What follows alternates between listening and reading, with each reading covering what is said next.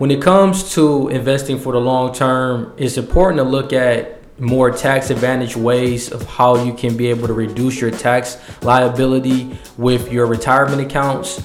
And with iTrust Capital, they allow clients to invest in crypto through an individual retirement account or an IRA. IRAs are tax sheltered accounts, which means all of your crypto trading is tax free and it can even grow tax free as well over time. The process of signing up with iTrust Capital is really easy and the service is awesome.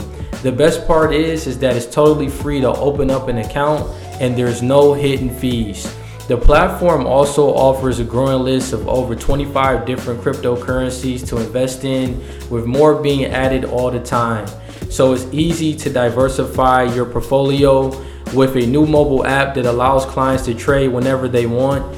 iTrust Capital has really earned its place in the market, being voted best crypto investment platform throughout the US. As a special tip for my listeners, if you open and fund an account today, you will get a $100 funding bonus added to your account. To learn more, click the link in the description to open up a free account and get started today. What's going on, everyone? Thank you for listening to another episode of Insightful Principles. In today's content, I want to talk about the six stages of the economic cycle. This is very important because it allows us to understand the different fluctuations within the economy as well as having perspective of where we're at now and it's very useful for investors and business owners when it comes to allocating investments and also rebalancing your portfolios. Now, before we get into this episode, if you all can do me a huge favor, if you could rate, leave a review, continue to share this podcast amongst your family and friends, it's always greatly appreciated. And I do appreciate when you take the time to actually share this with your family, share this information with people around you in your inner circle. Now, when it comes to the phases of the economic cycle, this refers to changes in the economy from an expansionary growth period to a recessionary contraction period. The six stages of the economic cycle are expansion, peak, trough, contraction, depression, and recovery. Factors that will show the current stages of the economic cycle are the gross domestic product, which measures economic activity, interest rates, as we're seeing now with the Federal Reserve.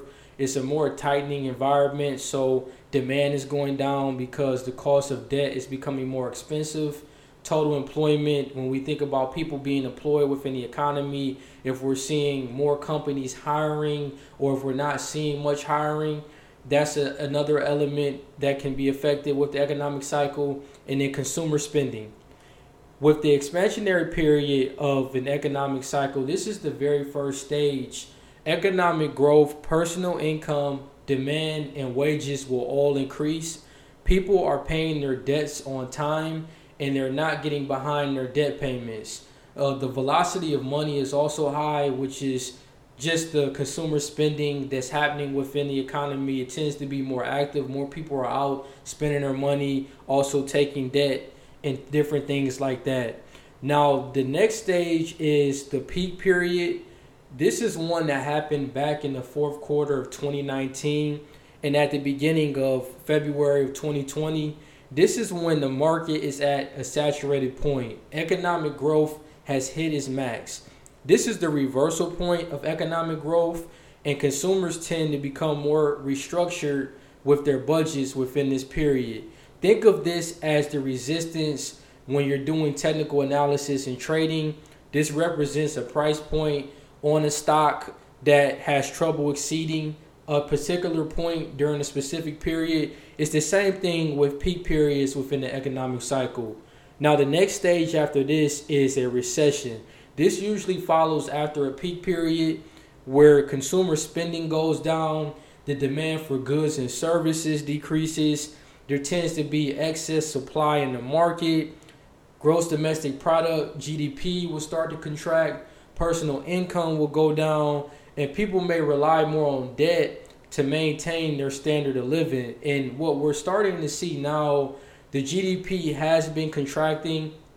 We will be getting the second quarter results of 2022 this Thursday, July 28th. So stay on the lookout for that. And also, consumer confidence is going down because people are being affected by inflation.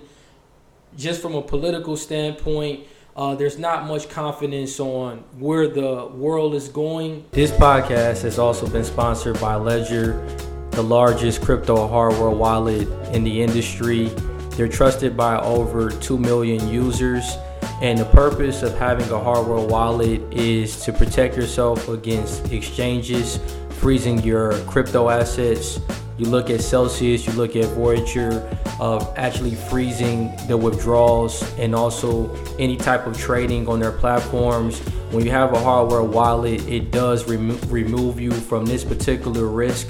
Also, with Ledger, they just recently released their Nano S Plus, uh, which is giving people the opportunity to use Web3 uh, to be able to take advantage of DeFi and using NFTs uh, with on their hardware wallet.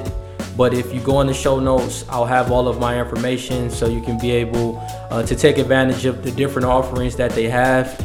And Ledger is the best in class when it comes to safely securing your crypto assets. From a, you know, just the United States standpoint, so this has played a bigger role on just consumer confidence, and of course, when you think about interest rates and the hikes of it, um, that has caused you know housing demand to go down. People aren't you know buying as many homes at this moment because it tends to be more expensive and the demand within the economy is at a lower point at this moment. So, you know, we could technically be in a recession already, um, but definitely when we get those numbers this week, it, it'll provide a little bit more clarity of exactly where we are.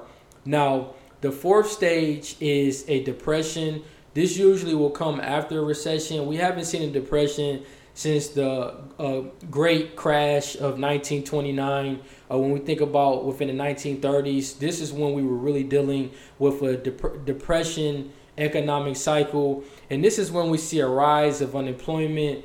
Uh, the economic growth in the economy also continues to decline as well. And the fifth stage is the very bottom. This is known as the trough. This is a period where the decline reaches its lowest point. So think of this as the support level when doing technical analysis with trading. This is a point where a stock won't exceed below a certain level within a specific period of time.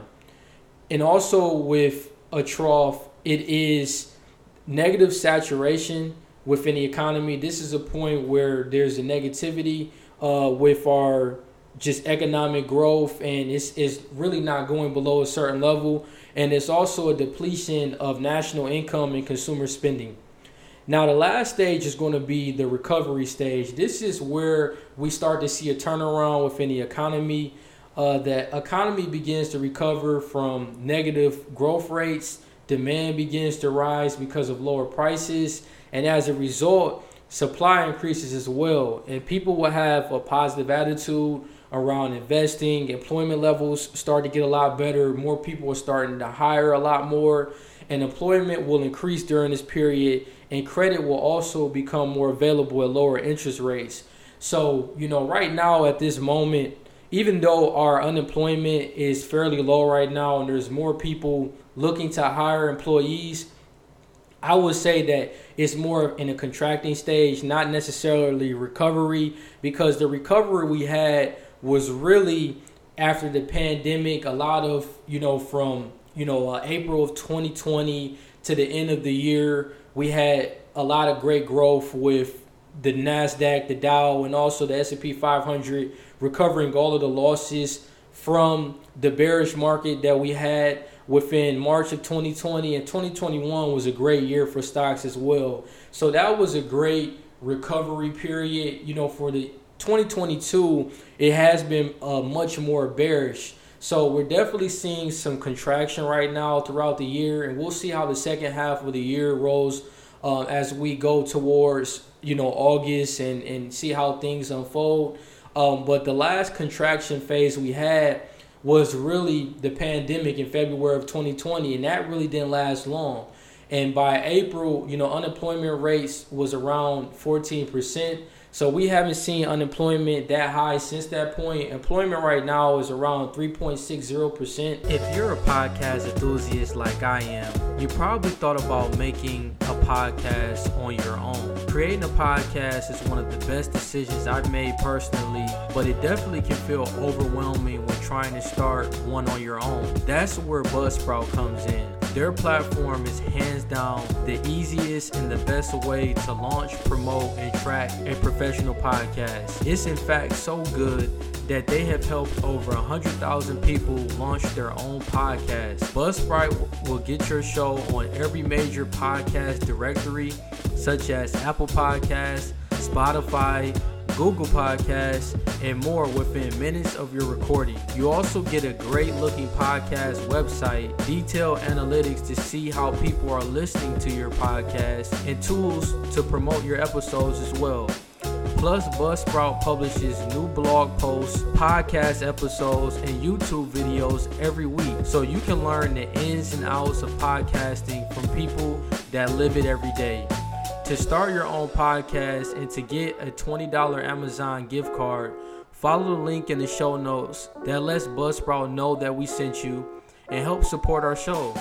Buzzsprout, the easiest way to start a podcast. So it's fairly low.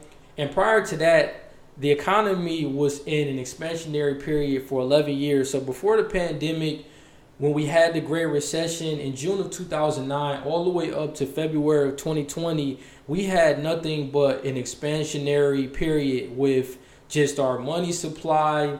Also, when we think about economic activity was growing, there was more demand within the economy. So definitely it was an expansionary period. Then we had a shutdown that came in early 2020, which was a result of controlling the health crisis and like I mentioned, the market recovered, and now we're at a point where things are starting to slow down, mostly because of the stimulus that was created to help with the recovery, as well as the impact inflation has had on people's pocketbooks. And we also are dealing with a tightening environment with interest rates starting to increase as well.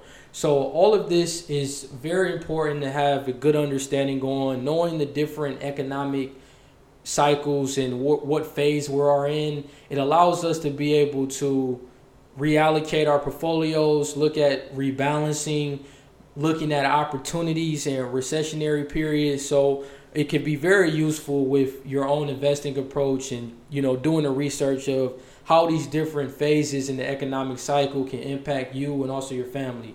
So thank you all so much for listening to this podcast. Uh, please continue to rate, leave a review. It definitely helps. And I thank you all for listening and have a blessed day.